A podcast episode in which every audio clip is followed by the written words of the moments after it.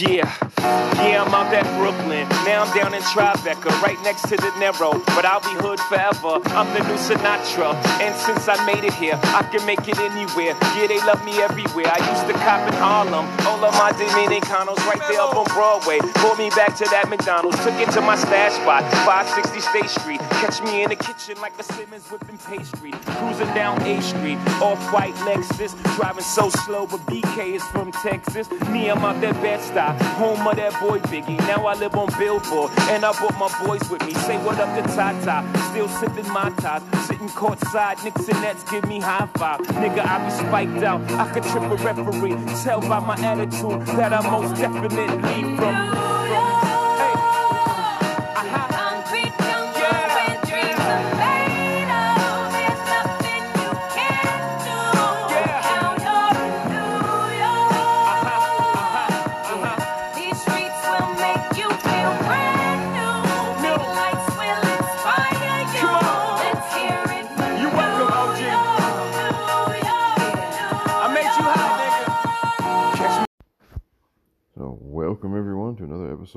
Of the Genius Podcast.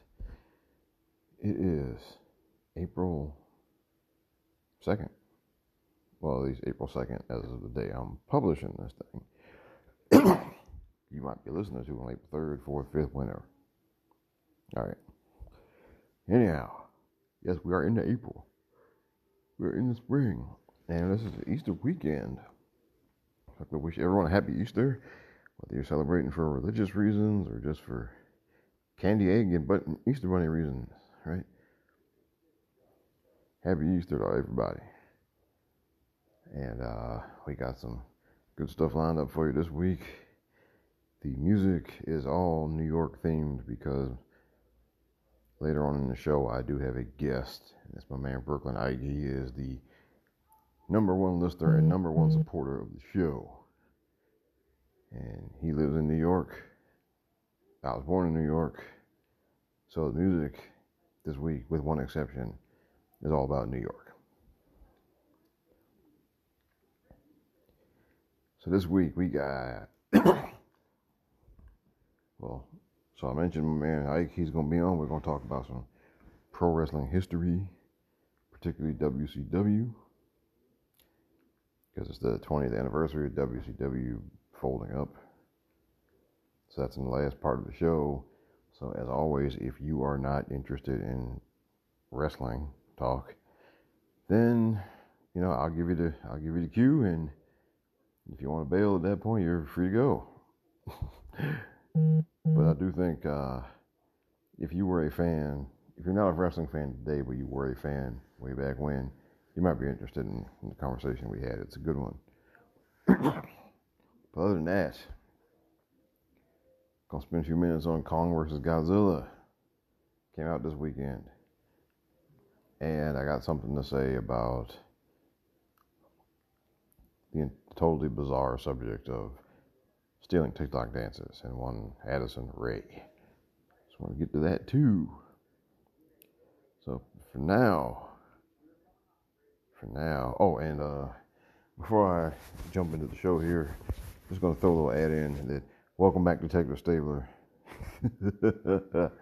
Look, I've said before that, Elliot Stabler is one of the worst aged characters in TV history in the shortest amount of time, simply, because he was, I mean, he was a rough justice kind of policeman, and well, that kind of approach ain't doesn't fly in 2021 the way it did way back when. But um, he's back. It was great. And you know, I'm locked in for not just well, I've been I've, I've been watching Law and Order SVU, but you know, for this organized crime thing that Elliot Stabler is like the main character I'm in for that too.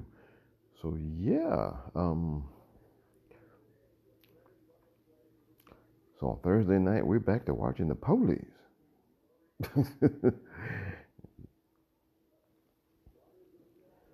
and I regret nothing. I'm sorry, okay.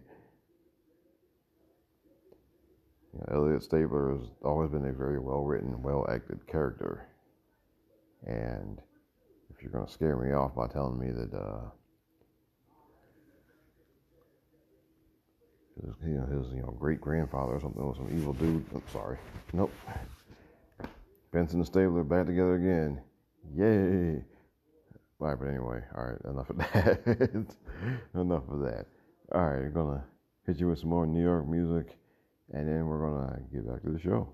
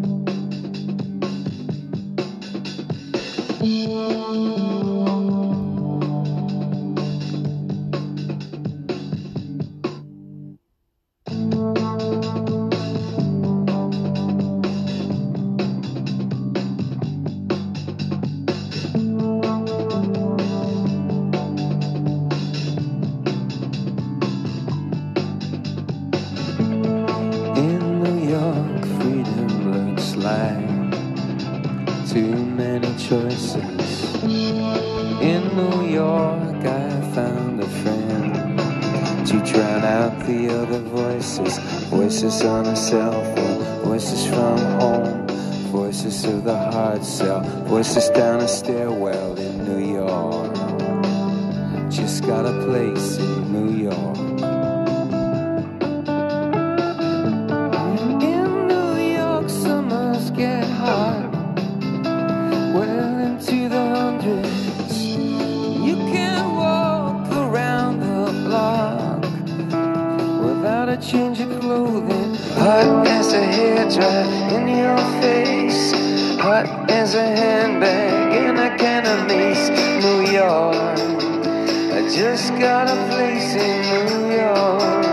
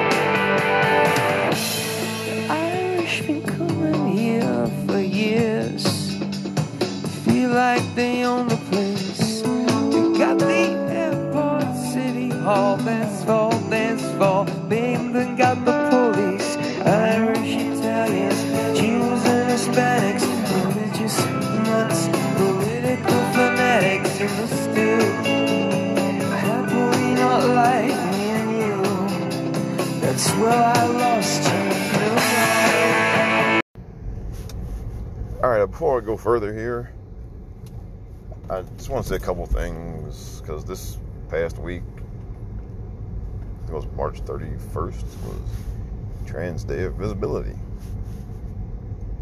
And like, I'll be first one to admit that's normally not a day that, that shows up on my radar. Okay. Um, and that's not diss or whatever, just, you know, um, I didn't know that it was that day until this year, and I saw people on Twitter, a bunch of people tweeting about it. But uh, it, it kind of does resonate a little bit because of these laws that are being passed. Um, I guess a law was passed in like Oklahoma or Arkansas where they basically essentially banned, you know, athletic activities in schools for transgender children. And yeah, I'm just kind of saying, like, what in the hell? Seriously, what in the hell? Right, th- th- this is what they would rather do than try to understand and educate themselves about transgender children. All right. Uh, just look. I mean, you always get these disingenuous, bad faith, you know, arguments, debates, whatever you want to call them, where people who don't know anything about biology or science start, you know, asking questions about testosterone and hormone levels and what about this and what about that, and you know, and you know, posing these hypotheticals where you know a kid with you know, all male body parts and is built like you know a linebacker or something decides to go play you know girls lacrosse. And you know runs over everybody. Right? I mean they're always you know there's always posing these hypotheticals. And i should say it's not even and we're not even talking about like a transgender kid. We're talking about you know a kid with all male body parts who fully identifies as a boy is going to call themselves transgender so they can go play girls lacrosse and, and run over all the girls, right? That's always the crazy hypothetical nonsense that they bring up as a you know case. Well, what about that, right? And um, or you know they bring up, that, well, what if again? This is another just ridiculous what if. You know, a man who fully identifies as a man, you know, and everything what if they call themselves transgender so they can go in the women's bathroom and then attack women who go in the bathroom right? That's the other one they bring up all the time. That's how that's where the basis for these bathroom bills in some of these places came up right? That on this the, the crazy hypothetical that you know some guy who is has all male body parts and identifies as a guy is going to call themselves transgender so they can hide out in the women's bathroom and attack women who come in the bathroom. And to which I say that a man who is going to attack women in the bathroom is just going to walk in there and do it. All right. They're not going to go through all that song and dance, you know, to do quote unquote legally, you know, go in the women's bathroom so they can commit a crime. Right? Men who assault women tend to just do it. Alright? And yeah, I mean, they do it in spaces which they, you know, regularly occupy, all that kind of stuff.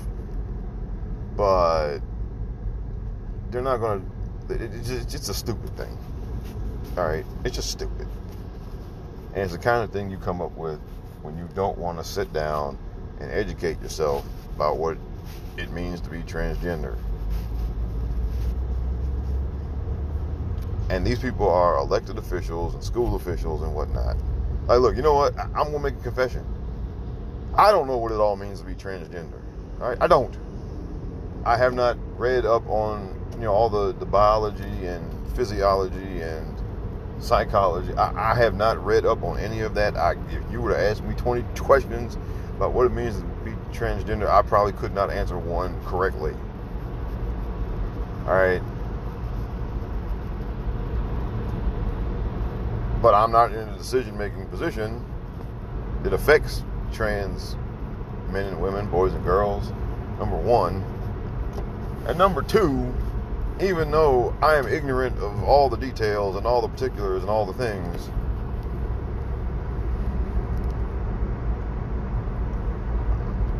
you know, I'm not an asshole.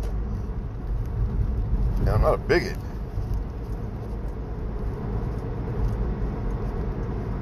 So I can say that even though I, I, I am totally ignorant of the details and the particulars and all that, I know that they're human beings.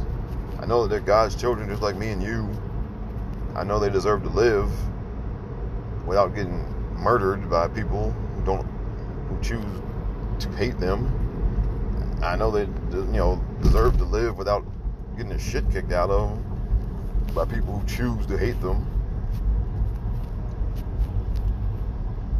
And I know they deserve to not be discriminated against for whether it's school sports or employment or whatever by people who make a conscious decision to stay ignorant and then use that ignorance to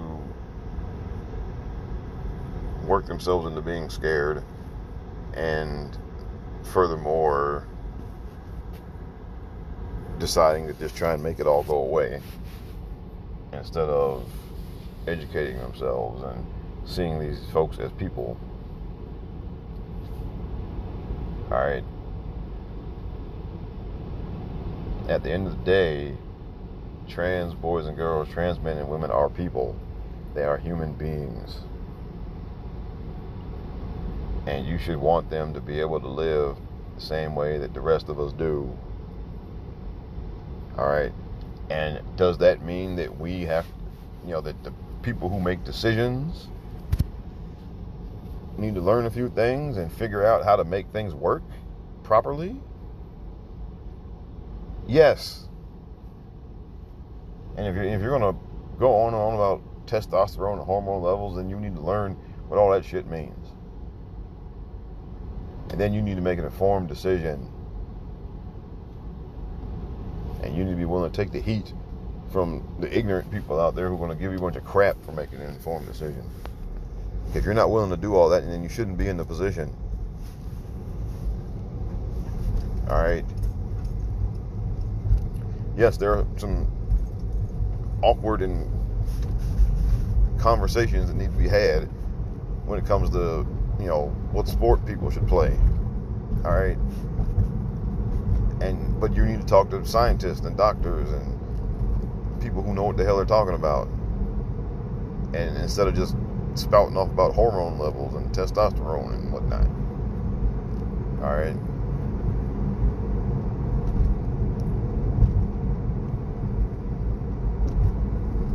As far as things like bathrooms, I mean, it's real simple to have a damn unisex bathroom and everybody gets a stall. I mean, like with you know, with, where you can go in and close a door. I mean, that's not that difficult, right? I mean, it really isn't. You know, and then, you know, if the building's big enough, like, you know, you, you, I mean, you can still have men's and women's bathrooms, right? For people who just would rather be in the bathroom with people who look like them, you know, anatomically, right? I mean, okay. Or people who are just, you know, I mean, you, I mean, there are ways to do that, okay?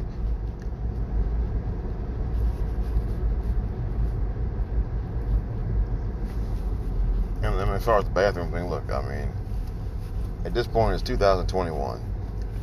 Either you've never been in the bathroom with a transgender person, or you have and you didn't know. All right, more than likely it's one of those two scenarios. I'm willing to say that very few people have been, have knowingly been in the bathroom with a transgender person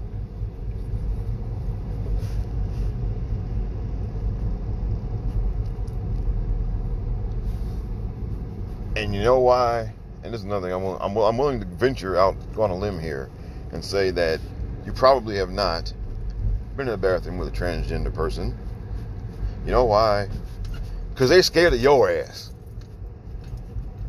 That's why.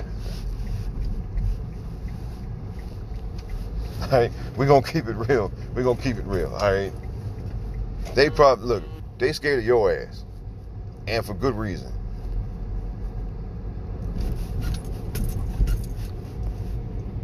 So you don't have anything to worry about. And if you got kids in school and you're worried about, again, you know, somebody built like Lawrence Taylor playing girls lacrosse, that doesn't happen. It's just dumb to make whole decisions based on that stupidity and based on the fact that you don't want to take the time to understand something that's different to you and maybe and because it's diff- so different to you, you get weirded out by it. But anyway, um, enough of that. Again, trans boys and girls are human beings. Trans men and women are human beings. And God's children like you and me, they deserve to live the same kind of life to me and you get to live. Period. End of story. Okay, that is the official statement of myself and the show. So that's it. You know, if you can't handle that, if if, I, if that's what I'm saying is too much for you here, and, and all that, well, go jump in a lake. Better yet, go play in traffic, preferably during rush hour. Anyway, uh, back in a minute.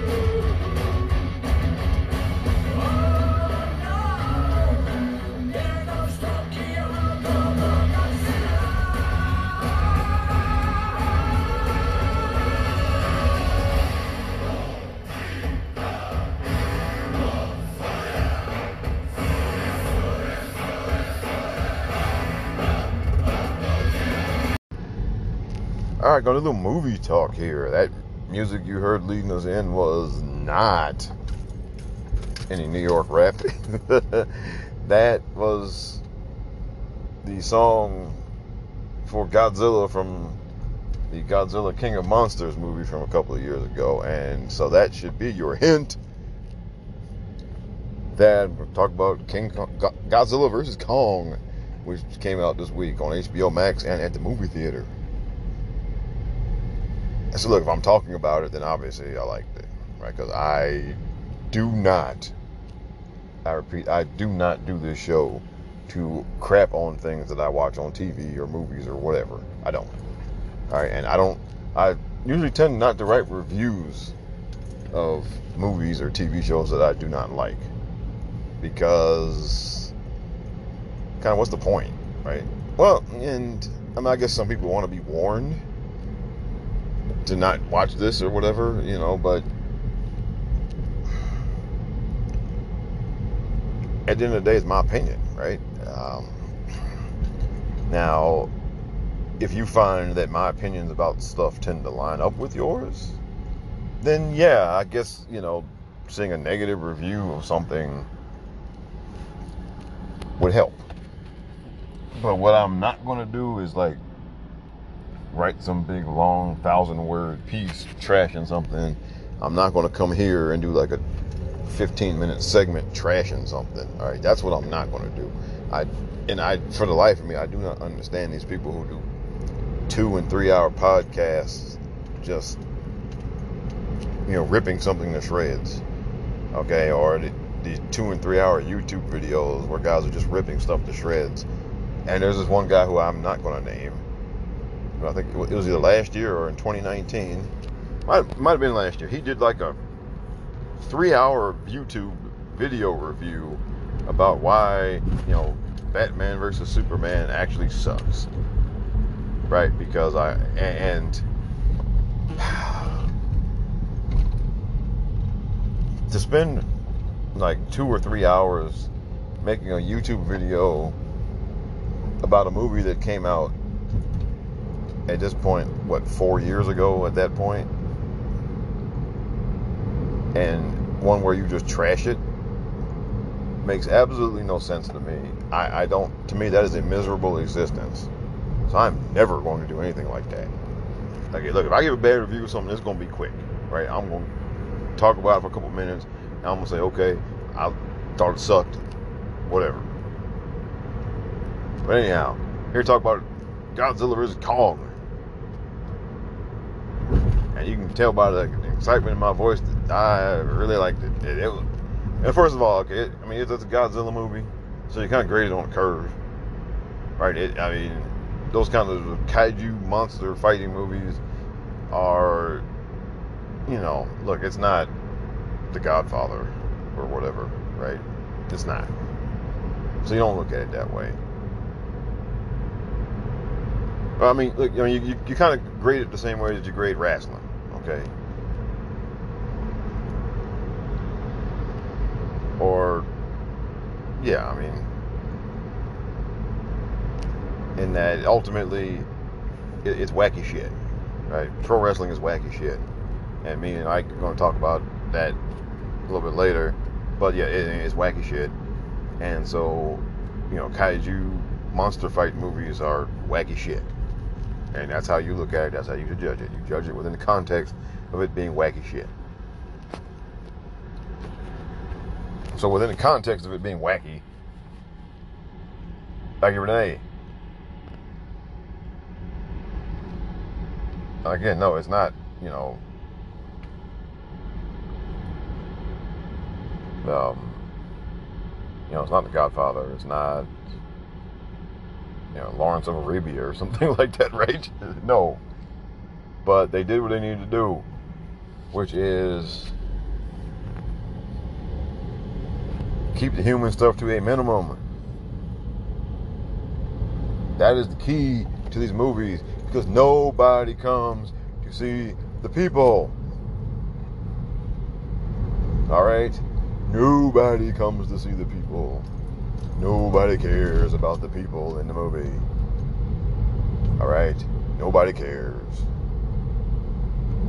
So you last thing you want to do is have you know a 2-hour movie where like an hour and a half of it is people talking right? Or you know, no, no, we don't want that.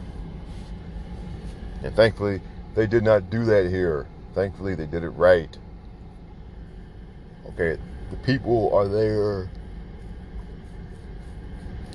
to set up the monster stuff. The, you know, the people are there. You need them on screen enough and talking enough to explain what the hell's going on. And then, then they get out of the way. Then they should get out of the way and let the monsters be monsters and do monster stuff. That's how you, you know. That's how you make these movies work. And the the 2014 Godzilla movie was the opposite, right? And they had the whole bunch of people talking for most of the movie, and I think Godzilla didn't show up until almost the end, right? And it's and it was like, like movie critics, like critics loved it because you know, it wasn't just a bunch of dumb monsters fighting. Right? But it was boring as hell. Alright. So here in you know, and then Godzilla King of Monsters was the opposite, right? They went heavy on the monster stuff. Which is what you're supposed to do because it's a monster movie. So with this one, you had Kong and Godzilla, and you know we all came to see them fight each other. That's what we came to see. We came to see Kong and Godzilla fight each other, which means you need some fights between them, and not just one, right? So you need some fights between them, and you also need some, you know, time for them to do stuff solo, right? That's how you make it work. And that's what they did, thankfully. Thank God. That's what they did. And they didn't waste any time. You know, they didn't make us wait 45 minutes to see Godzilla on screen. And they didn't make us wait, you know, 30 minutes to see Kong. It opened up with Kong. And then, you know, 20 minutes in, maybe 15, 20 minutes in, we got Godzilla. And they were doing their thing. And then You know, we had, and then you had the first fight. And then not too long after that, you had the second fight. And then not long after that, you had the big fight, which was the end of the movie. Which is exactly perfect setup, perfect spacing, perfect setup. And yes, you had people doing people stuff in between that, but the people doing people stuff basically was just to explain what the hell was going on and to set the table for the big monster fights. And that's what that's supposed to be. So, my kudos to everyone involved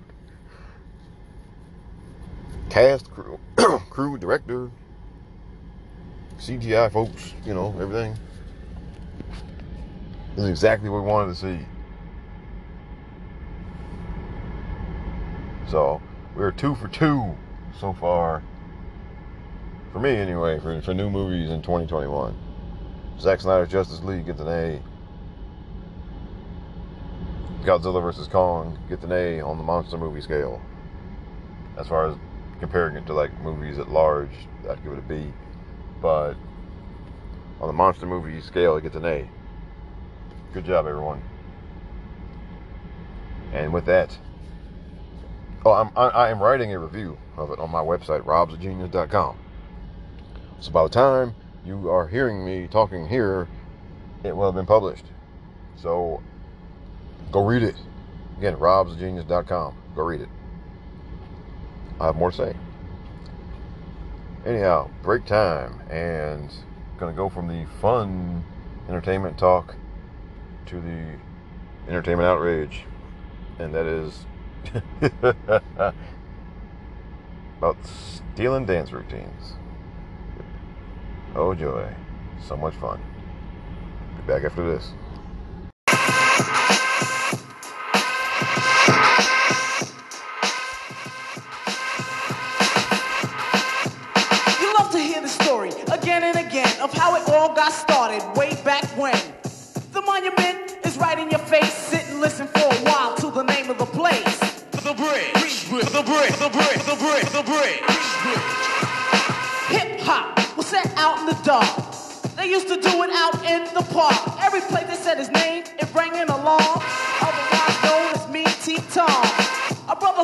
Known for his rap, Jabby Jack.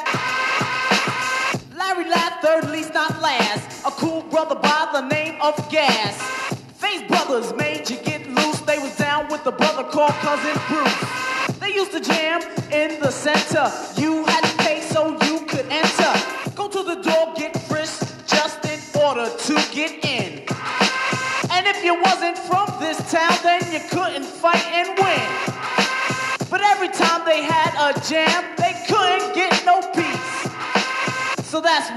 jams out there in the park they had to seize cause you was in the bridge.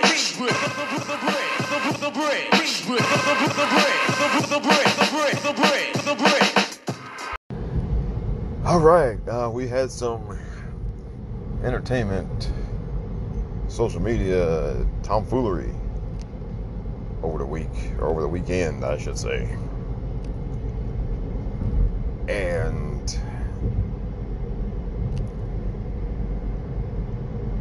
It involved one Addison Rae. Now, who was Addison Rae, you ask? Good question, because I didn't know anything about. I didn't know who she was either until this story came out. Or this, basically, all right. So, Addison Rae was a guest on Jimmy Fallon. She's a 20-year-old young lady who has gotten internet famous or social media famous or TikTok famous for doing you know dance routines on TikTok. And I'm already I'm I'm feeling all of my 46 years as I say TikTok. okay. it's what the kids are doing now. Yeah. But um anyway, all right, so she's gotten internet famous, and by that I mean basically is that in a corner, in her little corner of the world, her little corner of the internet, her little corner of social media, she has become a super huge deal. She has like 78 million followers on TikTok. And now, you know, she's become one of those influencers. She's doing advertisements and on, you know, products and things of that nature. And, you know, and she's also parlaying this into some kind of entertainment singing career because she performed a song on the Jimmy Fallon show that she was on last either Thursday or Friday. And she was part of a little bit where she was quote unquote teaching Jimmy how to do TikTok dances. And look, I mean, it was a comedy bit, right? So she she does the dance, and, you know, she's quote unquote teaching him, and then he tries to do it, and he doesn't do it very well. Course, the problem is she didn't do it very well either. That's one of the problems. The other problem is that she did not come up with the dance routines. Yeah. But wait, there's more. So Addison Rae is a white girl. And these routines have been either created or perfected or kind of you know popularized at a lower level by people who are not white. And this is the problem. And well why is that a problem? Well because there's a long history of things being created perfected etc by non-white people. And then you know the powers that be get a look at it decide there's some money to be made off of it and they slap a white face on it. And this is just the latest version of that now there are different ways that it happens right? And there's different levels of culpability.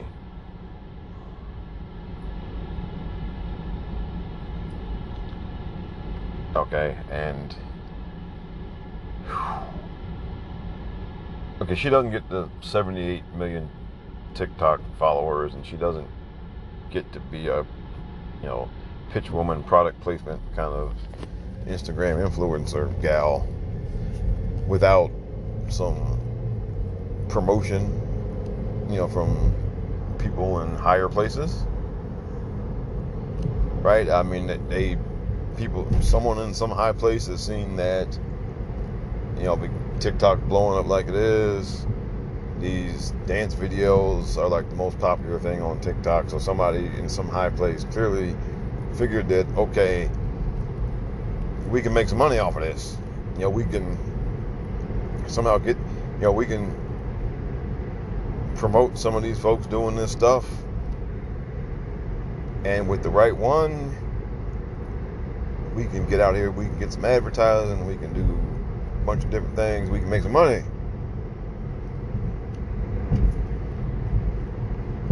And it chose her.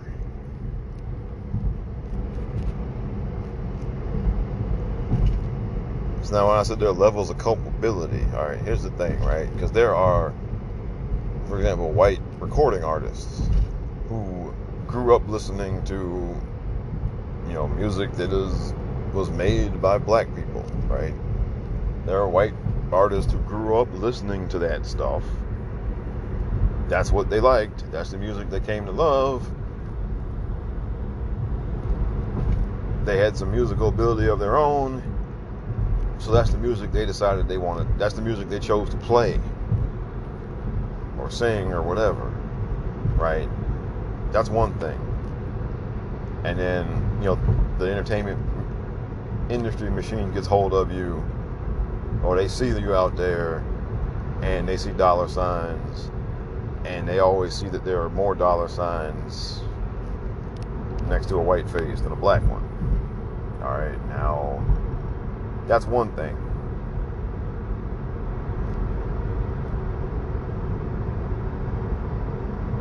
But it's a whole nother thing here because in this case, this girl knows good and well she was stealing dance routines. Okay, she didn't come up with that stuff. She knows that. We all know that. Nobody even had to tell us that either. right? And so she does a, you know, as the kids would say, mid version of these routines, and it's very low energy. Uh, somebody even tweeted out like a side by side video of her showing on Jimmy Fallon next to like one of the people doing like the, the real actual version, and it's like night and day. It's like double shot of espresso versus decaf. Right? I mean,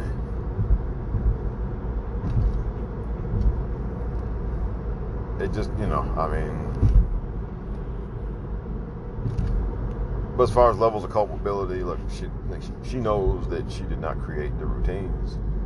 She saw other people doing them, and you know, she did them and took a video. And look, and look, look, look, look. Okay, if it was just, hey, we like the dance videos too.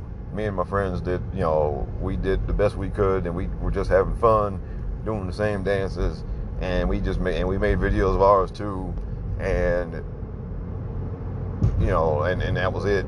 And uh, you know, and our videos got more popular because we're white. I mean, if it was if it was just that, then you know what? It is what it is, right? Charge to the game. But clearly, all right.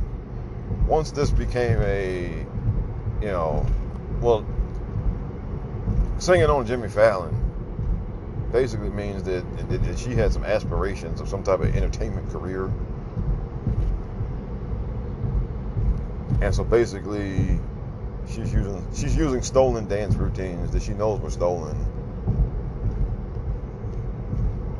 and she used them to get famous with the help of some people promoting her behind the scenes and promoting her videos and making sure her videos got to the top of the flagpole right? So, you know, she's riding the wave here using stolen material to kind of fuel her own ambitions.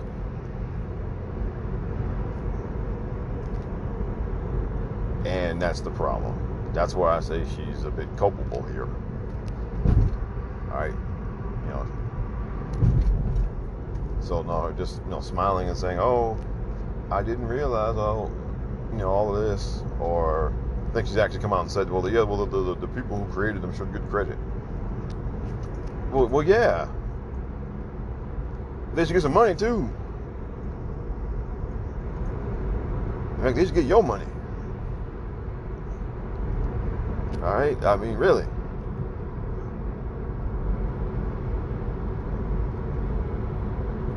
I mean, she's getting five million dollars a year for doing bad renditions of stolen dance routines, and because you know, and she's parlayed that into you know advertising stuff.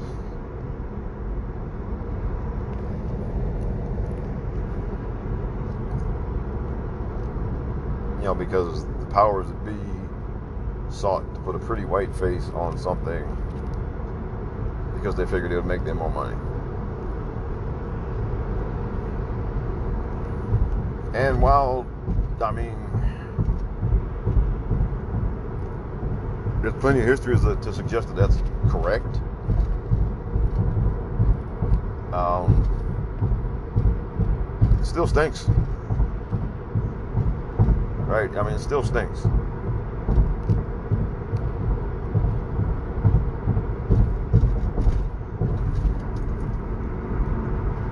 And let's be real, she's a disposable pawn of the industry, all right? Because she's had this kind of meteoric rise in over the last two years.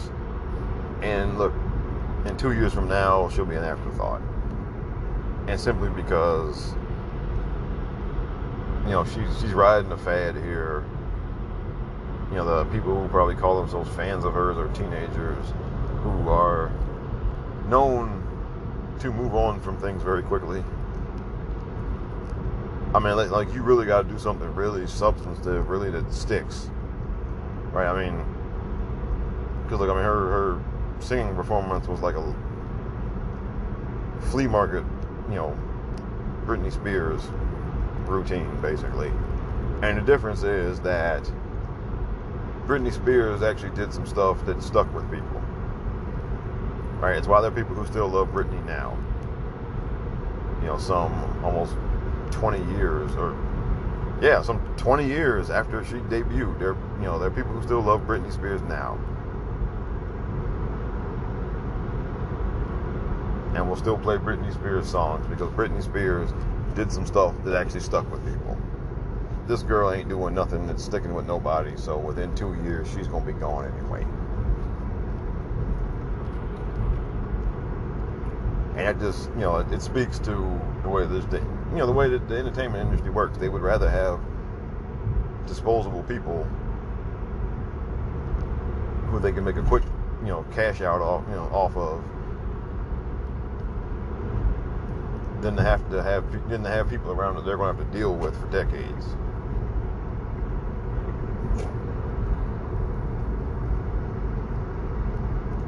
Right. I mean, because I mean, look. I mean, Mick Jagger is like 70 years old, um, and for probably the past 20 years, if you wanted him and the Stones to perform, like this girl gets five million dollars a year, probably had to pay them five million dollars just to show up once. All right, and the entertainment industry doesn't want to deal with. They don't want to deal with people like that. They'd rather you not get there. All right. You know, or they'd rather you they'd rather you not get to be Michael Jackson, right? Or you know the Beatles or whatever, right? They'd rather you not get there. They'd rather you blow up real fast, have a short run, and then they get you out of there before they ever have to pay you anything real. And that's exactly what's going on with this girl. I mean, you can say five million dollars, that's a whole lot of money, because it is a whole lot of money. Look, if you want to pay me five million dollars to go do some bad TikTok dances, I'd be right right now. Okay? I would be there right now. You know, but they're gonna they'll pay her five million. You know, they paid her five million last year, I guess. They'll pay her five million this year, maybe the year after. And they'll do that knowing that within you know that sometime within the next three or four years, they won't have to pay her anything anymore. Right? They'll do that. They'll do that instead of getting behind somebody substantive that they might have to pay more money, more money, more money for decades. And look, I mean, there, I'm sure there are some white folks doing TikTok dances who are actually good, right? Who are actually good at it, and whether they're doing somebody else's routine or doing something they came up with, I'm, they're probably out there. Okay.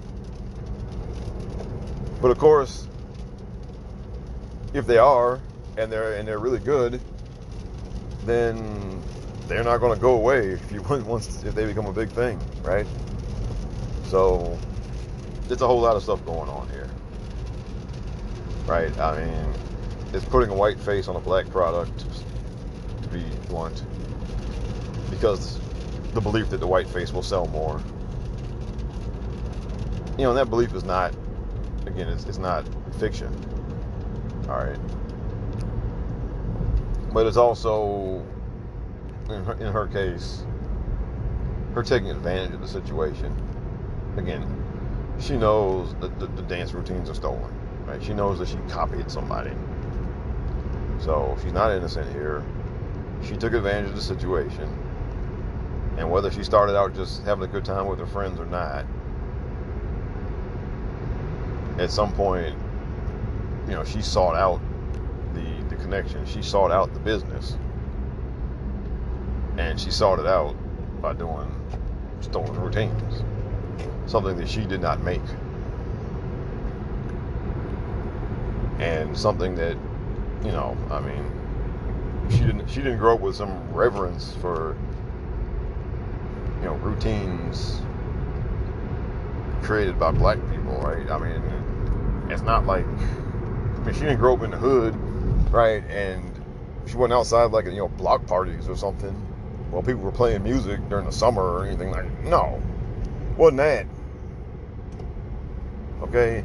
If it was something like that, then, well, there's still issues, but you could begrudgingly maybe give her some some space, right? I mean, if, if she grew up like that and she actually like like learned to do the dances well and all, you you you could begrudgingly give her some space, or even not begrudgingly. You could just say, you know what, she's good.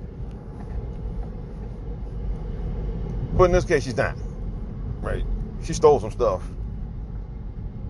that was not part of her life or whatever, and she's not very good at it.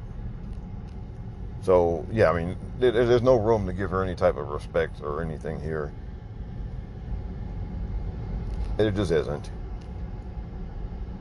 And she's not an innocent player here. And but of course, they're the bigger villains are the people behind the scenes who, you know, again sought to cash in on this and chose her as a front woman. And those are like the bigger villains, but she's a small villain in this too. And you know, oh, is she- what, you trying to cancel her? No, I don't care. All right, I mean, again, she'll be an afterthought in a couple of years anyway. But the, the point is to highlight what practice is here, and the point is to make it clear to those who would look to do the same for themselves that it's dead wrong and we see you. And we're not going to shut up about it. Okay? That's that's the point. Okay, that's the. And that the people who do come up with these things shouldn't just get credit because they should get paid. All right. Somebody who sees them doing these routines, somebody should call them and offer them a job choreographing something. That's what should happen. Or you know, offer them a job to be a pitch woman for stuff. Right? I mean,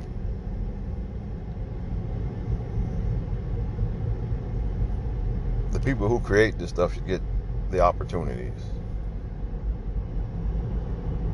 Or at least they should get opportunities. Look, if they still want to run her out there, you know, at the same time, whatever, then, you know, whatever. But it's the fact that she's getting opportunities that other people aren't because of a system that uses white faces to sell things that were created by black people and other non-white people. That that's the issue here. And then and also that the issue is also those who are willing participants in that system. And not again, not at a level where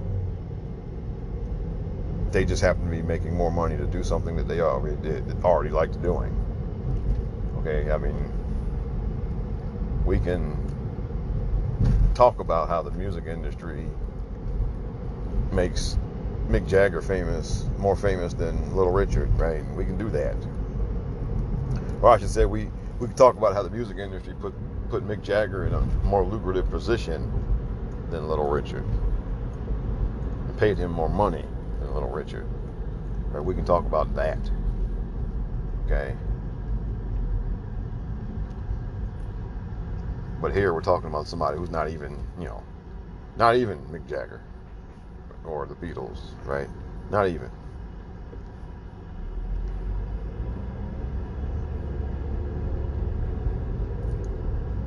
You know, we're, you know, we're not talking about you know Eminem, who is or you know has been through his career a legit very good rapper or excellent rapper, one of the best rappers, whatever you want to say but who definitely made more money because he's a white guy.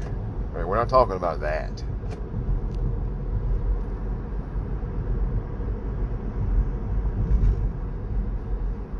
This is a big picture here, and it's not a pretty picture. Really, um, it's not. But it, it's it's one that's out there. It's one we need to talk about. It's one we need to keep talking about.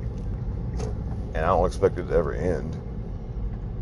But by talking about it, by keep continuing to bring it up, by continuing to make a thing out of it, maybe we can get some opportunities for people who should get them.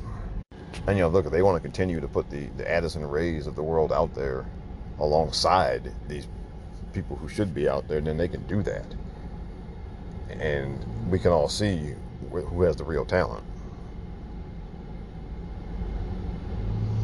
Right? I mean, as it stands right now, we're not getting that. And that's why we're calling it out. And we're going to take a break. Be back in a minute. Yo, what's up, Blast Master KRS-One? This jam is kicking. Word. Yo, what up, D Nice? Yo, what's up, Scott La Rock? Yo, man, we chilling this funky fresh jam. I want to tell you a little something about us. We're the Boogie Down Production crew. And due to the fact that no one outside there knew what time it was, we have to tell you a little story about where we come from.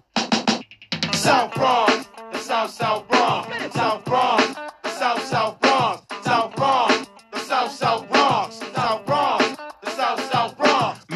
people tell me this style is terrific. It is kind of different, but let's get specific. KRS-One specialize in music. I'll only use this type of style when I choose it.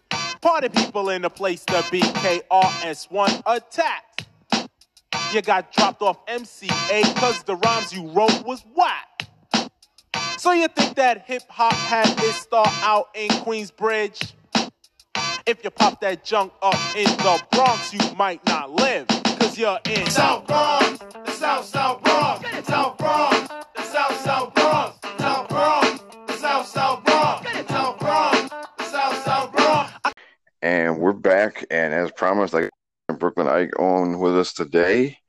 And he is the number one fan, number one listener of the show. And we'll talk some some WCW. And so how you doing today, man? I'm doing all right, man. I want to say uh, first and foremost, thank you for giving me this opportunity. Uh, I feel like your podcast is one of my great podcast finds of 2020. Uh, really enjoy your taste in music and how you handle the different subjects that you talk about.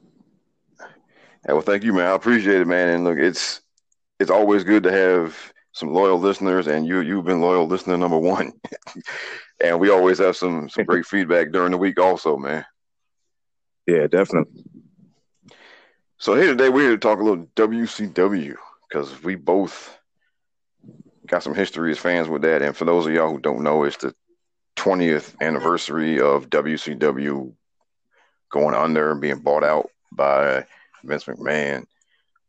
So for some of us, it's kind of it's a very bittersweet memory, and you know, just as a uh, thing to kick around and talk about. So, all right. So when did you get started, like watching WCW? All right. So I placed my uh, first, my, my uh, origin story as far as WCW goes, uh, 88, 89 in that time frame. Uh, I placed my overall wrestling uh, origin story with the WWF back in about eight, 87, 1987. Cool, because uh, for me, it was 85 was when I started, and it was WWF, and then I started watching around 86. I got into, I started watching was Jim Crockett Promotions, which became ultimately WCW. So I'm a couple years ahead of you, but we both in there around the same time frame. Uh, so who was it like? Who did who did you really notice? Like who was it that you saw on there that really got you wanted to start watching WCW? Uh, in terms of WCW, yeah, well, it's definitely Sting, man. To this day, I, I hold this real fondness for Sting. He's like my, my first, well, my, I guess you would say my second superhero uh, from the world of pro wrestling. And uh, beyond that, over the years, during that early phase, I, I was pretty into Lex Luger once he turned face. Because you know, back then, I'm not gonna lie, I was the the kayfabe kid for the most part. Uh, rooted for the good guys and hated the bad guys. Um, but Sting was definitely my number one guy. I liked the Road Warriors. Uh, of course, when I started watching, they were kind of like on their, like maybe their last strong year in the the NWA WCW before they moved on. And uh, when I got in, the Steiner brothers were, I think, just about starting up. Yeah. Around that time period. Yeah. Like the varsity club stuff was kind of phasing phasing out for Rick. So because uh, when I first did it, it was Dusty Rhodes and the Road Warriors were there, and then I was big on them too. And when- when I started, it was around the time the, the, the original Four Horsemen got started. So, oh wow, yeah, man, I consider myself fortunate to be there for the beginning of that. Yeah, my, my uncle's, uh, my mother's side of the family is from Virginia, so you know that's old NWA con- country. Oh, yeah. So whenever I'd go down there and visit, uh, my uncles would tell me about Magnum TA and Oh, yeah. And stuff like that. So I didn't get to see the best of them, you know. Just missed I- out on those guys on, on their on their best time, you know. Yeah, because man, um, well, Magnum was such a sad story because um, I mean, I basically caught the last year of his career, and he was he was supposed to win the world title, it, like from Ric Flair and Starcade. That's what the story is, and actually, well, Jim Crockett actually came out and confirmed that that it was that's how it was supposed wow. to go. Yeah, and um, that was man, that was a sad day. But when they came out there and announced that he had been in an accident, and it just they sounded like they were. I mean, I mean, this was 1986, so you don't have you know modern medicine and all that. So, I mean, that was a wrap for him as far as you know working ever again. And it was just man, it was sad. It was just a sad day when they came out and announced that. And then the and then like a, a week or two later is when they did the when Nikita Koloff turned face, and that was basically they had to come up with something, and Hmm.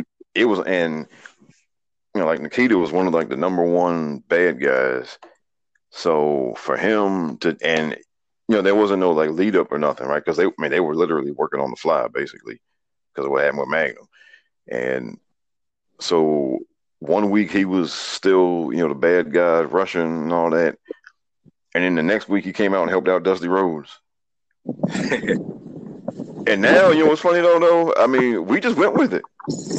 Even though, you know, like now now you would have people, you know, on Twitter mad and everything about, you know, this don't make no sense and you know, wasn't no build up to it, it just happened and all that, you know. But back then they did it and even though it was I mean, even though it was still like, well, what's he doing out here with Dusty? Like, why is he helping Dusty out? But they just but they did it and then, you know, we just went with it, man. And I mean they came up with some little explanation later. Like, you know, he was, you know, touched by the car accident and Magnum was like his biggest opponent and he had all this respect for him and all that kind of stuff. But I mean they they filled that in later. Right. I mean, and we just went with it, man. It because, you know, I mean That's true.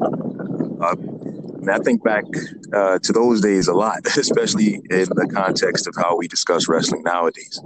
I think a lot of people kind of lose sight of the fact that maybe it's just an imaginary world, and sometimes you just got to buy in, and then sometimes we have to just realize that certain things aren't really aimed at us specifically, you know. So Yeah, man, because I mean, like even well, you know, all the stuff that he said and all that, notwithstanding, I mean, it it'd be hard to imagine somebody like like Hulk Hogan now. I mean, because he was clearly pitched to kids, and Yeah. I mean, and it and it worked great. And you know, I mean, look, and, and all of us who started back then. I mean, if you were a kid, then it, you were at least for a minute you were a Hulkamaniac, even if you didn't stick with it. definitely uh, a huge Hulkamaniac. I was the black kid in Brooklyn with the Hulk Hogan pajamas, the Hulk Hogan lunchbox, the LJN figure, the 18 inch uh, LJN figure, the, the ring. I had the bed sheets. Like I was all in. Oh yeah, yeah, man. I mean, that's how I was because um, like the first show I went to, uh, my dad took me to see Hulk Hogan, and and it's funny because my my dad was a big Bruno fan back in the day. Okay. Yeah, so I mean, he goes he goes back he goes back that far. So um, He's originally from the Northeast, right? uh, Bruno. I know your your pop. Oh no, well, he, well he's from South Carolina, and then Oh, okay. he, yeah, I mean, and then they they moved up like sometime during the fifties, I think. You know, when, when everybody was moving out of the south, they did too. I got you. Yeah, and then, then you know, so they came. Oh no, that's cool, man. So they they came to DC, and then you know, my dad grew up there, and then once he joined, he, he got in the military, and then then he moved up to New York, and that's what. And I was born in Staten Island. Okay. Yeah, because um, my dad was stationed uh, Governor's Island. You know Governor's Island, right? Yeah. Yeah, I mean he was stationed up there, and I was born in Staten Island. So yeah, we we moved down here around like 1979. Yeah, And that uh, that's the Maryland uh, area, right? So that's that's technically, I guess, uh, NWA territory. yeah, yeah. So I don't, I don't claim New York like like y'all that lived there all y'all lives, but yeah, I, yeah, I call myself basically like New York adjacent. You know. Yeah. So yeah, man. Um, so that's when I started. And did like, did you ever go into any shows or anything? Uh, Uh, no, no big name shows to be honest, man. Uh, you know, spent most of my time being the, the, the TV viewer. I went to this doesn't count, of course. Uh, cable access wrestling shows that were in the neighborhood. Uh, not too far from me was an old church, uh, aka Arena Puerto Rico, because some of the uh, underground type Brooklyn dudes used to wrestle there back in the late '90s, early 2000s. oh, okay. Homicide is from my neighborhood, actually, Oh, for real? Oh, nice. Yeah, from Bed-Stuy. Yeah. Because uh, I don't know if you remember Big John Studd, but um, yeah. Yeah, he. I mean, he um, he lived here in Maryland for um, for a long time, and uh, his son actually works for the um, has wrestled for like the local indie here for a real long time too. I've seen him a little bit in uh, Reality of Wrestling, which is a uh, Booker T's c- company out in Texas. Yeah, yeah, I heard he uh, did some stuff down there too. Yeah. So yeah, man, uh, me because they used to come. Well, WWF used to come to this place called the Capitol Center, and it was like not far from our house. So we went there a bunch of times to see stuff. And then there were some times I went to Baltimore to see some NWA stuff. And like Baltimore's always been like a really good wrestling town, man. Like even now. So now when when when Ric left to go to the WWF, how did that feel, man? How did that feel for you? I mean, yeah, all right. So that uh, the pay per view that was supposed to be, uh, I guess, the one that Ric Flair dropped to Luger. We, Yeah. I was on vacation at my grandparents down in Virginia, and we begged them for that Great American Bash, uh, not because of the scaffold match, but uh, but uh, maybe it's just- that just had, you know something weird that happened on that show. But uh, yeah, so seeing Ric Flair pop up with the digitized belt on a WWF program, it was kind of like a huge shock because it's one guy you've associated with one company, and you see him pop up in another, you know. And it's not just some regular guy; it's like perhaps the flag bearer for that company. So it was a, a huge, huge shock at the time. Yeah, man, it was um because for me, like um, I remember they they just came out and said on TV that he was that, that you know he was leaving, and it's just I was blue, and I was like, man, what's going on? right? like, like, like, what's really going on here? And then, like you said, then he showed up on you know the WWF with the you know with the digitized belt and all that, and it was just like this man, this is crazy. And man, and uh, I also remember, man, because I also got kind of sad too, because I figured that, uh, well, this is gonna be it for WCW. You know, I figured they wasn't gonna be around much longer after that. You know what I mean? Yeah, I was kind of uh, around that same time period. I was kind of uh, still, you know, a big Sting fan, but at the same time, I was rooting for for Luger during that stretch. Uh, but then at that same pay per view, he makes the big turn, and, and that threw everything out the window too. So nah, yeah, I remember that, and I mean, yeah, I always Lu- Luger was one I dug too. I always feel like Luger gets a bad rap, particularly now, and you know, 'cause everybody's all about you know work rate and everything now. And um, to me, Luger is somebody who just gets a gets a bad rap. I think he's a lot better than people give him credit give him credit for. I agree. I mean, the, the the worst thing I could say about Luger in terms of his career is that there were periods of times where my interest kind of waned in him, but maybe that's a byproduct of how he was booked at the time.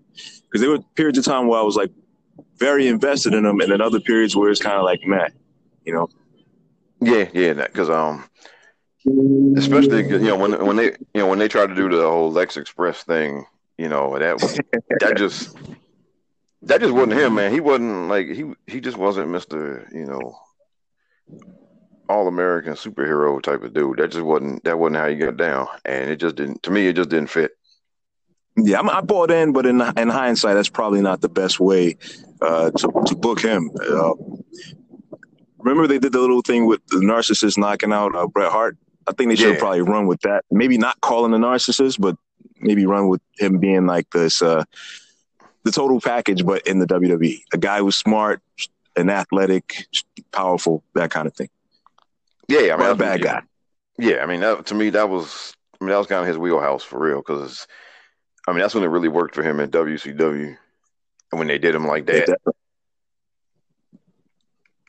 Actually, I mean, they um they're doing a special. He's going to have one of those specials on the um was not the was not going to be WWE Network anymore. It's going to be you know Peacock or whatever. But um yeah, they're doing one of those icon specials on him. I'm really looking forward to how they talk about him and all that stuff. Yeah, that's that's exactly it. Uh, I'm kind of curious about how they go about uh, highlighting his career and if there's any kind of a, a slant in how they cover him. Yeah, I mean, same here because um, I mean, obviously they got all that footage from when he was in, you know, WWE. But I'm just, I'm really curious as to how they talk about, you know, him in WCW and all that and how that stuff went. You know, um, I'm hoping that, you know, well, I'm, I'm assuming they're going to actually talk to him too. So I'm, you know, looking forward to hear what he has to say about everything. Uh, I don't know if I've ever asked you about the same general time period. Uh, how, how high were you on uh, Barry Windham? Oh man, he like I thought he was he was very good. I now I didn't think that you know he should have been like world champion, but like when he was U.S. champion, when he was wearing the black glove and all that, he was. I mean, he, like he was one of like the best just in ring people. Period. So Yeah, I mean, I think he, yeah, I mean, I think he kind of topped out where he was supposed to. But now, I mean, but he's one of those dudes now. If, like if he was if he was working now, he'd be one of those dudes they were saying was being you know underutilized or whatever. and that's Kind you know another Cesaro type uh, lane. yeah yeah, and that's I mean that's another big difference between then and now. It's like, and you know, like back then, if somebody was U.S. champion, if they were good, then that was cool. Yeah, I mean the Intercontinental champions uh, during the time period were like, uh, to me, on par with the world champion. Like I, I felt like that was an important position to have. Uh, like especially when Razor Ramon was carrying around the belt, you know, I felt like he was the real deal. Yeah, and I mean also like I mean we and we didn't back then we didn't look at it like they were being shortchanged either. Right? I mean, Yeah, true. you know, because you know, I mean, Luger was U.S. champion, Nikita Koloff was U.S. champion, Barry Windham. I mean, a whole bunch of really, really good people were, were had that belt, and like a whole lot of really, really good people were Intercontinental champion. And you know, and again, no, did nobody feel like they were being done wrong or whatever by only being that, which is just a total, totally different from now. You can make an argument that maybe Lex Luger's hottest period outside of, uh, I guess, that '97 uh, run, that that run of uh, that run he had in 1997, not the title win, of course, but like just the fan reaction and stuff like that. Maybe he was at his hottest when he was the U.S. champion in '89 and '90. Oh yeah, I mean I agree because I mean he had, um, yeah, I mean because I mean he had I remember 'cause when he had the matches with um Flying Brian, and um, so he had some matches with like Steamboat and you know I mean yeah I mean that was that was one of his best periods. And I mean to me it's I guess one one of the things that really bugs me about today is that like we just we don't value if like if it's not world title, if it's not main event level, I mean, it's, it's, there's a whole section of fans that just don't put any value into anything else, and basically talk like you're being done wrong if you're only the U.S. champion. You know what I mean?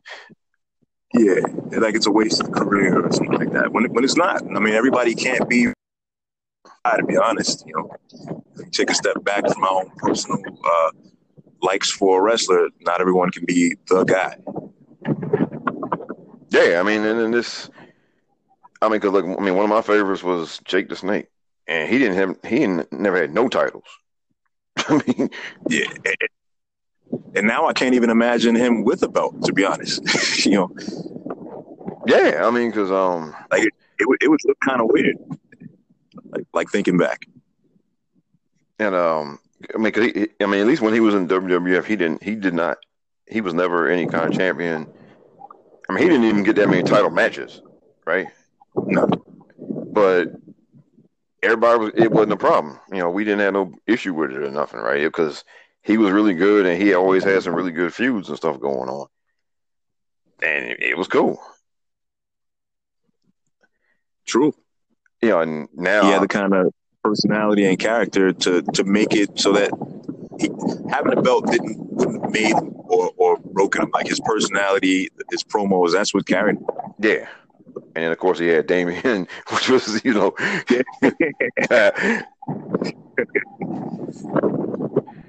But yeah, man, it's just now um again, somebody like him now, there'd be a bunch of people on Twitter mad every week. That's true. I mean, the, the best we can hope for, I guess, as a fan, is just to have our favorites uh, be on TV regularly and maybe put in somewhat prominent stories. I mean, not even saying like main event level stories, but that that they're on TV doing something regularly. You know. Yeah, and that's I mean, that's honestly I mean, in the grand scheme of things, that's a good career to have, right? I mean like even somebody like, you know, Dolph Ziggler, right? Dolph stay on TV. Uh, He you know he's doing you know, the, the, the stuff in the ring he does is always it's, always at least pretty good and sometimes it's really good every week. I mean, he occasionally gets, you know, some type of title thing or something like tag team title or whatever, right? And I mean, the grand scheme of things, that's that's a better career than like ninety percent of the people, right? Yeah, I mean, when he when he hangs it up for good, you know, he's a, a legitimate guy to be uh, named as a Hall of Famer. You know, so, Yeah, and um, and yet, or even like you know, like and he's a Hall of Famer at the bank, which is probably the most important thing. Oh, absolutely, man. absolutely, man. Um, you know, Cesaro, same thing. I mean, Cesaro got all them tag team titles. He's always really fun to watch in the ring and all of that. And yet, I mean, every day, you know, there's people saying that he ain't getting used right, he being done wrong, this, that, and the other. He signed He's he's a Hall of Famer at the bank, so that's uh that's all he can ask for. Uh, yeah, personally with Cesaro, I like him a lot. Uh, I think he probably has to unlock something else in him for people for the the wider audience to view him as the top guy. Uh, but I like him. Oh, me too, man. I mean, he's always been fun to watch, and and to me, I think personally, I just think we need to celebrate him for the for, for the work he's done because it's it's been really good. That's true. And I wish we did more of that now, you know, because we, we don't. I mean, because too many people are too busy looking at what somebody didn't get instead of appreciating what they have gotten. You know what I mean? That's true too. So fast forward in a few years, you know, there was another big day, and that was the day where you know the Hulkster told everybody to stick it. And, and just like that last pay per view I mentioned, I was also on vacation on vacation in Virginia, begging the grandparents to order the pay per view, and and I saw that turn live. oh wow, man! So uh, that that one hit me like a kidney punch at the time, man. because um, I had taken a break for a while and I was just starting to get back into it. So I wasn't at the point yet where I was ready to put down, you know, no pay per view money. and of course I missed it, man. but I heard about it though, hmm and I mean that was just crazy, man. I, I mean, I would have never had called that. Not because uh, the third man, I, I always assumed it was going to be someone from the WWF roster at that time. Someone, I don't even know who, who I would have thought. I just would have not placed it at Hogan, you know. Yeah. Um. Ultimately, is, is probably the, the biggest thing in wrestling at that point. Oh, no doubt. Um. Because for me, I thought it might be like I was thinking it might be Luger because Luger just had that history of switching up on people. Mm-hmm. So I think it thought it might have been him. But then, you know, then but to see yeah, to see Hogan and and to see him go just jump in with both feet into being a bad guy was just like yeah, man, it was insane, man. Like a fish to water, to be honest. like he's uh, just as believable during that phase as he was at any other point, you know. yeah, and um I guess other, like one thing that made it work so much uh, was that well because he waited so long to do it, right? I mean, you just had so much history and so much kind of context leading up to it. And then that just you know, and that just made it that made it hit harder.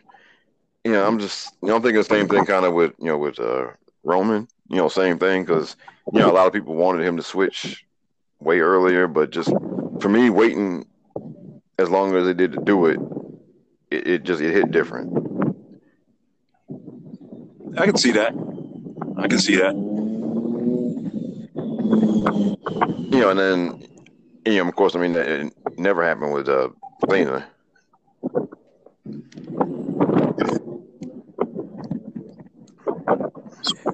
In that same time frame, uh, you said you would, you kind of take, took a break from wrestling at that time, right? Yeah, like um, I got out like around like it was about ninety two ish. I kind of just fade, you know, fell off, and then yeah, I came back in around the time that the NWO was starting is when I started to watch a little bit again, and then you know before too long I was all the way back in. Okay, got you. And, and that kind of relates to something I was thinking about. Because around that same, maybe a year prior, uh, not quite a year prior, that would have been the, the birth of WCW Nitro. Yeah, And I mean, I don't, I don't think we want to fast forward all the way to 2001 uh, yet, but I was just thinking about how up until that point, as a wrestling fan, you really didn't have to choose between the two shows if you didn't want to. Like, you might have grown up favoring one over the other, maybe based on geographically where you live, but you didn't really have to choose because they both kind of occupied their own space uh, and time. But uh, that was, I would say, the period where you had clicker cramp going back and forth, trying to trying to uh, find out which show was more entertaining for you. Oh yeah, yeah, exactly, man. Because um, so when yeah, when I when I came back in, I was mainly watching Nitro, and then I started just to see what was going on on Raw. Sometimes just kind of clicking back and forth, and then you know, then of course the the Monday Night Wars got in full effect, and for me, I mean, it's well again, this it was totally different than now, I guess. But for me, it was just you know, I was doing the clicking back and forth, even though you know I was a WCW loyalist first and foremost. Like Uh, it, me and for for me personally, uh, I can't say that I've ever identified as maybe brand loyal to either one of the companies because because uh, I didn't have to choose prior. I was just watching any and everything that was on TV that was wrestling related. So me clicking back and forth was just like who's who's putting on the most entertaining stuff at that particular time, or who's doing something that's that's shocking or you know can't miss at that particular moment. I got you because um, I mean, I, I watched everything because we had like at one point, like when I first started watching, at one point we had like NWA, WWF, and then there was like UWF, and Mm-hmm. Uh, Channel America, oh yeah, man, yeah, man. Um, IWCCW, that was also around that same time period. and um, was that eight, and then ESPN was showing like AWA and World Class. Yeah, and then later GWF and uh, USWA. Oh yeah, yeah, and but I mean, I was always like an NWA man first. Yeah, So when so when I started watching again, you know, I I went to WCW first because that's just you know that's where my loyalty always was. But then yeah, like then the, like the Monday night thing started, and just the flipping back and forth started, and at that point, I mean, most of my friends weren't really into it no more, so it was just me and like I knew a couple people that were into it, so we would call each other on the phone and all that while stuff was going on. Like, did you see this? Did you see that? You know what I mean? yeah. At that time, it was me and my, my younger brother. Um, we were the ones in the living room watching wrestling mainly. Uh, sometimes my, my father, before he passed, would watch with us, or my grandfather. Uh, but it was primarily me and my, my younger brother. Because uh, for me, I mean, like when I first started, it was mainly just me, and then like my dad would watch sometimes with me, because like for him, um, it's like when I first started watching, Bruno was doing was doing commentary, so that was kind of a hook for him, you know. But then by the time you know, when the yeah, when the Monday Night Wars was going, it was it was mainly just me, and I had knew a couple people, and we would just kind of call each other and, and talk on the phone while the shows were going on and everything. You know, did you see this? Did you see that kind of thing? But I mean, yeah, and um, it was just, but it was, a, I mean, it was, it was a whole different atmosphere compared to like the what they were calling the Wednesday Night Wars now. You know what I mean? Like, just you didn't have like the animosity and all that and everything. Yeah, I mean, uh, maybe maybe I guess within that newsletter uh, or rec pro wrestling, whatever the news news groups were at the time, maybe in that circle, but fans, it was just good natured ribbing, if anything, like back and forth, talking about the other guys. Yeah, man. I mean, that was it. I mean, like, yeah, I mean, like, yeah, you you know, you get on each other a little bit. Like, if something really bad or really stupid happened, you know, you'd be like, oh, that's oh, that's your man's, that's your that's, that's your boys doing that stuff, you know. but uh, I mean, it kind, but that was kind of it, really. I mean, you know, and now, you know, especially with like Twitter and all that, man, you got people just fighting every day, man. Now, and it's, I don't know, man. It's, you know. Yeah, Like, what are kind of it kind of switches up the vibe a little bit when you when you see all of the the toxicity uh, basically twenty four seven because we have access to the to the phones and to Twitter pretty much around the clock. Yeah, honestly, man, I think it's just I don't know. I think it's just been a, a net negative. You know what I mean? And I don't know how I can we see that. I mean, No, go ahead, man. I mean interrupt you. My bad. no, on the, on the the positive side, I got get to meet people like yourself and a lot of the other people I interact with regularly. Uh, but on the downside, man, it, it gets pretty ugly on on that. Yeah, man. So I mean, same thing here. Like I, I mean, the upside is again meeting folks like you and the other people I talk to regularly. And I mean, that's the upside because look, I mean, you know, 20 years ago we wouldn't have had that. You know, Yeah. So I mean, it's, you know, you kind of, I guess, I mean, you weigh one against the other, and I mean, what I've done now is, I mean, I've very much curated my Twitter timeline so that I don't see most of this stuff. You know, most of the really bad stuff. And I've uh, I, I've just chosen to basically log out of the app whenever I see things getting a little too much, get to be too much. yeah, I mean, that's, I mean, I need to get better at that because, you know, I've always got the phone in my hand. That's the problem. And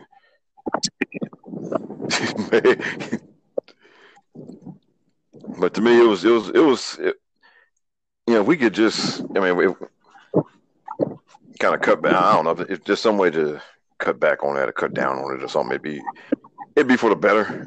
But I mean, all we can really do is, like you said, you know, get off of Twitter more and you know just kind of cultivate your timeline more. So you see That's less, true. less and less of the garbage. Yeah, because a lot of it, I want to say, is purely for the reactions that, that they get, the kind of engagement that they get. Because some of those takes are just so off the wall that it's hard to believe that they actually have that opinion. Uh, but you never know. Yeah. And I'm, I think there's a lot of people that start off just saying stuff to be saying it, like you, you know, like you, like you said, George, just to get reactions and all that. But then I think, I think some of them folks eventually, you know, work themselves into a shoot.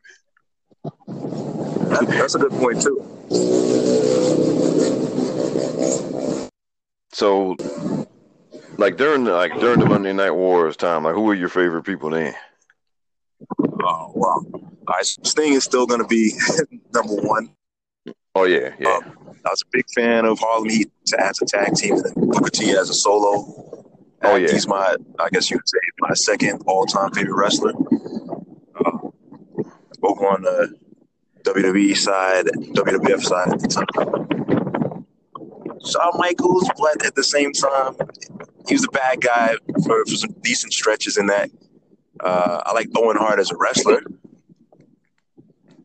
Uh, the NWO was compelling to watch, but I can't say that they were like, they were like my favorite. Ahmed Johnson, Oh, even though his career didn't really hit the way it was supposed to, the way I thought it should have, he, he, I was heavily invested in him at one Because uh, for for me, um, Harlem Heat definitely was one of mine. It was up there, and un- unfortunately, Chris Benoit. to be honest, you know that that you know as, my memory. as we know, yeah, as we know that that took a turn. that went way left, but um, I was also man, I was a big Jericho I have fan. some ECW. I have some ECW guys too, but I, I feel like that's probably outside of this uh, discussion itself because I did watch uh, ECW around 97, 98 for the first time. Well, not for the first time. I'd catch it here and there, but it came on too late for, for me to be staying up with my cousin and watching it. So I would catch it here and there, but regularly I didn't start. 798.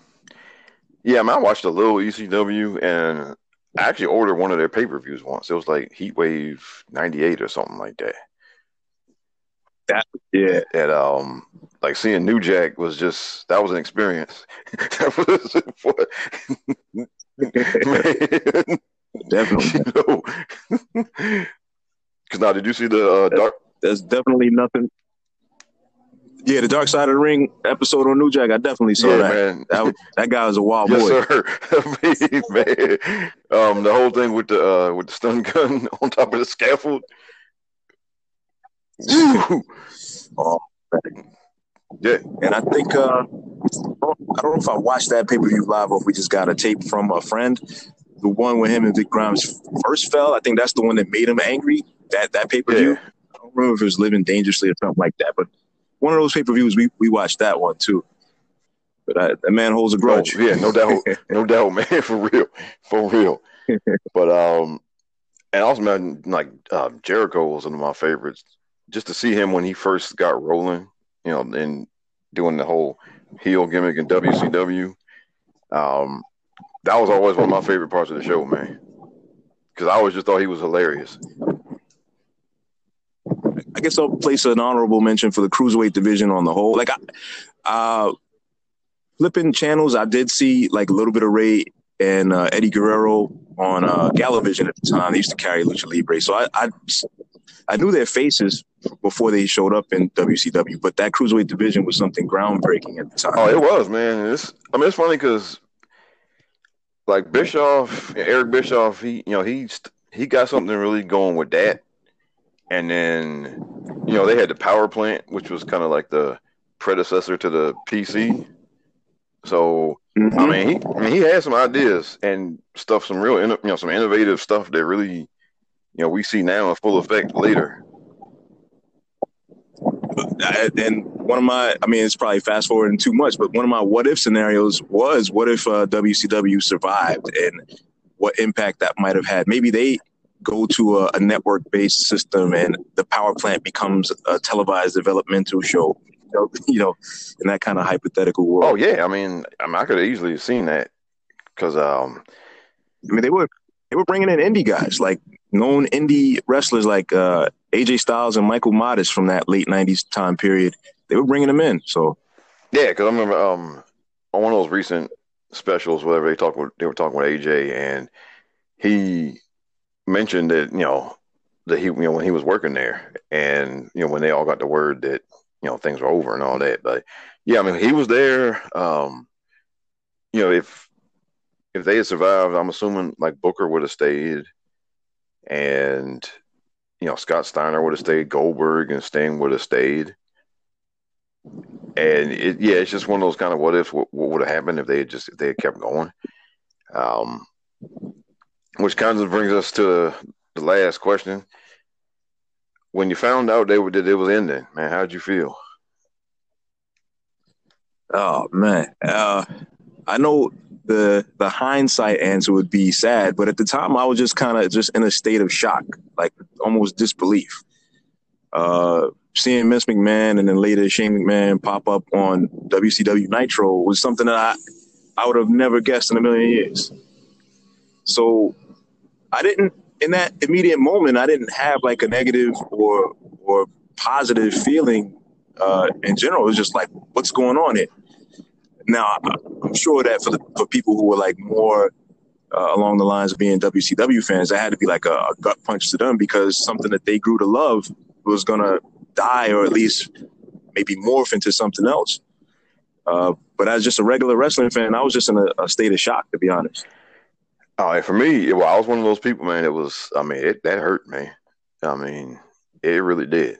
And honestly, that's around the time I, well, I, I kept watching for maybe like another year or so, but it wasn't the same for me after they went under. And because, I mean, just, it, it man, it just, it, you know, because it, it hurt, man. Because, you know, when Ric left back in was like 91, you know, and then we thought it was going to, you know, people like me thought it was going to end. But then for them to survive that and then get as big as they did in the Monday Night Wars, and just a few years later, like it's over. And, you know, it's just, it, it wasn't the same, man, after that. And you know what? Because it's like, you know, some people, okay, well, some people are going to go to the WWF, all right, and they're going to be all right. Yeah, But, you know, there's a lot of people. everybody can't go. Nah, like even even now, you know, when you know when they sign so many people now, everybody can't go. Yeah. And so it's just you know some people are just gonna fall by the wayside, and then also it's just you know it, it's got its own history, it's got its own style, its own kind of aesthetic, and you you know that that's not you know that that's gone. That's true. And man, that was yeah, that man, those sad times, man, when that was being announced. And um, yeah, because I mean, after that, like I said, I, you know, I kept I stuck around for a while, about maybe another year or so. But then, you know, after, then after that, it was just kind of like, you know what? I was just kind of, you know, just it just lost some steam for me, and I just kind of fell off again for a while after that because it was just Yeah, they, they the, the I think that the post sale era was kind of doomed to fail as far as the invasion storyline and the brand split stuff because you really didn't have all of the horses that made the Monday Night War a war. You know, you kind of just had what was left over. You didn't have the the largest of the names, so it was kind of just doomed from that point. Yeah, because I think like Booker was like the biggest name dude that they had in that because Goldberg didn't come over and Sting and Luger and you know Hogan and Hall and none of them came over for that. So then, Nope. I mean, it was kind of the writing was kind of on the wall when that when that didn't happen. Did like, oh yeah, they well they they just gonna you know they're gonna run over everybody basically, Pretty much. and that's mostly what happened. Mhm. It's, so, um, sorry. yeah, so um like, and so I never got into like TNA and all that stuff. Uh, did, did you?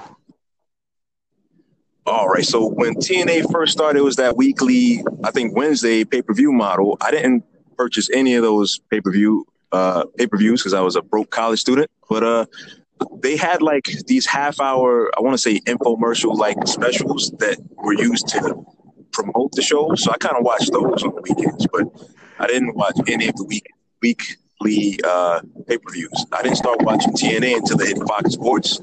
But then even that was kind of hit or miss because depending on when I had a class, I'd, I'd miss an episode. So Okay, because I didn't start getting fully into to it until it hit Spike TV, which was oddly enough, you had a gap in wrestling. I had a gap too. Uh, I would say like in that 03, 04 time period to like the middle of 05 is when I, you know, school and trying to work two job, work one job that was kind of like working two, kind of just took me out of wrestling, and I became pretty casual. Um, so I didn't really get into TNA until like 05 when it hit Spike TV. Ah, okay. Because man, I I like totally dropped off around like 2003, and then you know I again started working, had kids and all that. Just didn't have time. I mean, I would occasionally just go on some websites to see what was going on, but I didn't really have time to watch or get into it like that. So I didn't, man, I didn't get back into it until um Rock came back to go against you know Cena at WrestleMania. That's what got me paying attention again. uh, the, the biggest trip for me was when I came back to watching wrestling regularly. Cena was like a big star, and when I left watching wrestling, he was not the big star. So that, that just threw me off. You know, And that's funny how just you know how this stuff changes like that. yeah. But um, now for me, and then another thing for me, man, um, like during the Monday Night Wars, that's when I was, I finished college and I was still living at my parents' house. So, you know, I had a little bit of money to burn, and this is insane now. But I was at one point I was doubling up on pay per views, Yeah. which was crazy, man. That's like a hundred dollars a month. You know, man. The start of the Monday Night Wars, uh, I just turned 15. Oh, no, 13. Just turned 13 at that point. And uh, at the end of the Monday Night Wars, I was about five months from turning 18. Okay, because for me, yeah, I was um when it st- when they started going, I was almost finished college, and then when it when it ended, I was out for about I had been out for about four years. So I was in my twenties when it ended. I was in my mid twenties when it ended, and um, so at that point, you know, I I was I was working and I was but I was still living at home. So I had some money to burn for stuff, and yeah, I was at one point I was doubling up on pay per views, man. It was, which is crazy now when you look back at it, because ain't no way I'd be. I mean, 'cause that's 30 a pop at that time, right? Or 30 or 40 at a It was like it was uh, like yeah, it was like forty a pop, and so sometimes you know every now and then I had somebody over and you could split it or whatever, but um, a lot of times you know it was just me right watching the joint, and yeah, man, um, that's something you know I, ain't, no way I would do that now because I. For one, for one I'm, I'm- yeah, for one, I mean, I'm spoiled now by the WWE network, and then Yeah, it's probably the best value in uh in entertainment when it when you consider what you would be paying for all those shows and the history and stuff like that. Yeah, so I'm yeah, I've thought about at some point trying New Japan World, but um they need to get a PlayStation app. you know, until that happens, like I'm not trying to watch on, you know, until that happens and it's easy to do, then you know, I'm yeah, not, especially now when, when everything is kind of tailored towards the viewer's convenience and stuff like that. It that that's probably the move right there. They, they're gonna have to become available on more, more devices and stuff like that. Yeah, and uh about uh because I mean, because there's a few people in Ring of Honor I like to watch now, like um, you know, Shane Taylor Promotions, and I love what they're doing, and um, you know, Yeah, I like that. I like the foundation. Oh yeah, them too, man. Yeah. And well, I'm glad they found just so, something that worked for Gresham as far as like a character or whatever, because um, he just seemed he seemed destined to be one of those people that was just a great worker, but just nothing else.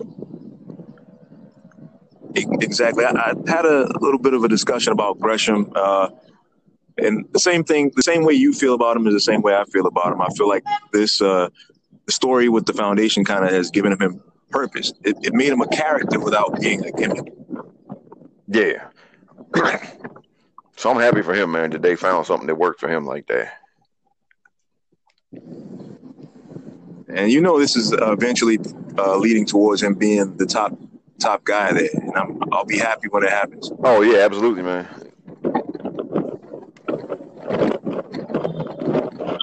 So look, man, it's uh, look, we going on almost an hour here, man. So look, um, I ain't gonna hold you much longer. Like we both got we both got stuff to do. I, I apologize for the sounds of the city in the background. Oh no, man, hey, but it's cool, brother. It's cool. It's New York, baby. Man, it's cool. But um, so uh, well, bef- before we go, just speaking of that, I mean, how is it up there now? I mean, how you know, I know we, with the vaccines rolling out more and all that. How is it up there now? Uh, it's kind of a mixed bag, man. Even before the vaccines, people, some people weren't taking it all that seriously, and uh, but I'll say that the vast majority of people that you interact with, they'll have on a mask. Uh, like on the subways, especially, you have one or two people that you're gonna have to give the side eye to when you see them hop into a train with no mask on. Uh, but for the most part, I think the city has done okay. Certain pockets of the city are gonna be more receptive to it than others you know. But overall, I think I think we've done okay in terms of mask compliance and stuff. That's good, man. Because yeah, I mean, like the mask thing has worked really good down here in Maryland. Uh, for the most part, people are sticking with it. And honestly, look, man, I'm. I think I've said this before. I'm probably gonna keep doing it, man, even when it's all over. Same here. Know, uh, I- I work in a hospital, so like uh, the hand hygiene thing and wearing masks and stuff like that isn't really an inconvenience to me. So I don't. I never really understood why people couldn't go to the supermarket and for that 30 minutes or 40 minutes that they're in there have a mask on. So Yeah, same here. Because um, look, when it, I mean, when it first started popping last year, I, you know, I didn't wait for no mandate. I, you know, I had, I had some here at, at the house, so I just, I started wearing one to the store and all that, and you know, I was putting on gloves and everything just from jump. That's true. So, but man, looks like look, finally we finally got some light at the tunnel. It seems though. So we just look, we just gotta hang on for another few months. You know what I mean? Yeah. Hey, but And I, I'll say that I really haven't gotten sick either in the past year, and that's probably uh, due to the mask. And and that's the thing, right? Because normally, like during the fall and the winter, I usually catch a cold a few times, and that didn't happen this year. So I'm look, I'm totally attributing that to wearing the mask and in the store and all that. 100%. So look, man. All right. So thank you for coming on, brother, man. I appreciate it, man. Uh, thank you for giving me the opportunity, man. Uh, like I said, it's it's part of my Friday morning routine. you know, I put on the podcast while I'm either exercising or making breakfast or, anything, or something like that, and uh, look forward to many more episodes. I know you hit the one year mark not too long ago. So I congratulate you making it to a year and Well, thank you, man. Thank you. And keep look, this thing going. oh, I plan to. And all right. So before we head out, you got any anybody you want to shout out or anything? Oh, man, uh, I should have prepared myself for this. No, it's good. but It's good. It's good. I've uh, tried to do podcasting and little stuff like that, but I don't I don't have the kind of consist- consistency to make it work. So I'll just shout you out and uh, shout out uh, I guess DJ from Mindless Musings because uh, through you is how I found out about his podcast. Uh, I guess that's it. All right. Well, look, everybody. That's it for this week. So, as always, take care of yourselves, take care of each other. God bless you guys, and talk to you next week.